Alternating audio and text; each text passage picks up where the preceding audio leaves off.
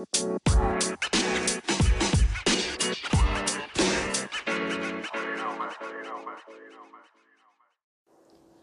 morning, everyone. This is Kate with Talk with Kate. I hope you are having a wonderful week, and if you are not, I pray that the week gets better. Today, I just wanted to talk about laboring and how not to give up. Um, I know that we always question how do we continue to labor if they are not receiving, or how do we keep going forward when it feels like we're throwing our our you know our time and our money and our opening our home for no reason? And i know that the questions always come up of why or how and when are they to come etc but i just want you guys to know not to give up i know how difficult it can be when you're just laboring and laboring and laboring and pouring out everything you can on maybe a certain person or maybe a certain family and you don't know if they will come to church or start to believe in God and so forth, but you keep doing it and you keep doing it. And I know that sometimes it, it gets tiring. Like your physical body is just like, okay, well, why am I continuing this if if nothing is being received? But then we need to remember that our the spirit is saying keep going. Keep moving forward. Keep doing the will of God. And I think that sometimes we forget and this is also for myself is that God is in control God is in control. Let me just repeat that. God is in control. I know that sometimes we're always we're wanting, you know, someone to come to church with us and change their whole life, do a one, you know, uh, 180 right then and there drop everything, drop the world and all of that, and do one night in, start going to church, start worshiping, and start being active in the church and so forth. But sometimes it's not like that. Sometimes God gives us people who are hard. God gives us people who are hard because not only not only is the fact that they need us in our lives, but maybe God is teaching us to be patient as well, to trust His timing, to believe that He can do all things. You know, I just wanted to just give a little testimony is that, you know, I I grew up in a Christian home, but I never followed the Christian ways. I gave up on God when I was when we stopped going to church and throughout almost until I was 25. And that's a long time to not to not follow God, to not believe in God and not to to not, you know, be in church or to not worship him and so forth.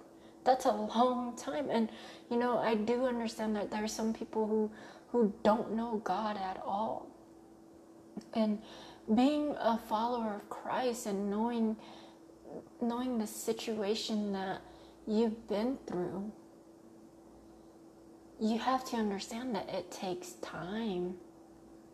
It really takes time. And sometimes that time it will break you down your energy will fall apart your mind will be so exhausted but we need to understand when when our flesh is down and out, the spirit is strong. the spirit is so strong that he's able to lead us to do right, to speak of what he wants us to speak, to to give you know wisdom, to give courage, to to just give life into someone who is struggling. And I'm saying this out of experience because, you know, not being with God for almost until I was 25, I, I, be, I get to the point where God always put me in remembrance of remember when I pulled you out of this. Remember when I did this. Remember how I did this. Remember why I did this. And we need to, we as labor need to understand that we need to remember our whys. Because the when and the where will come. When we remember our whys when we are laboring, we will see the when God did this or where God did this. For me, my cousin was the one who was laboring. My cousin was the one who poured out the seed that God was pouring into him to give to me. My cousin was the one being used by God to have me come to Christ. And to be honest, you guys, I'm the most hard headed person. I'm the most stubborn person. I'm the most short tempered person. But God, let me repeat that. But God. Because without God, I would not be in the situation where I be worshiping him. I would be throwing my throwing my hands up in worship, getting on my knees to pray. I would not be in that situation. But God, but God used my cousin, but God chose to pull me out of situations that I shouldn't have ever been. But God. And we need to understand that when we know that this is for God, everything will be okay. And I'm telling you this, it took about a year or maybe two before I chose to go to church. My cousin labored for a year or two before I made the decision of going to church.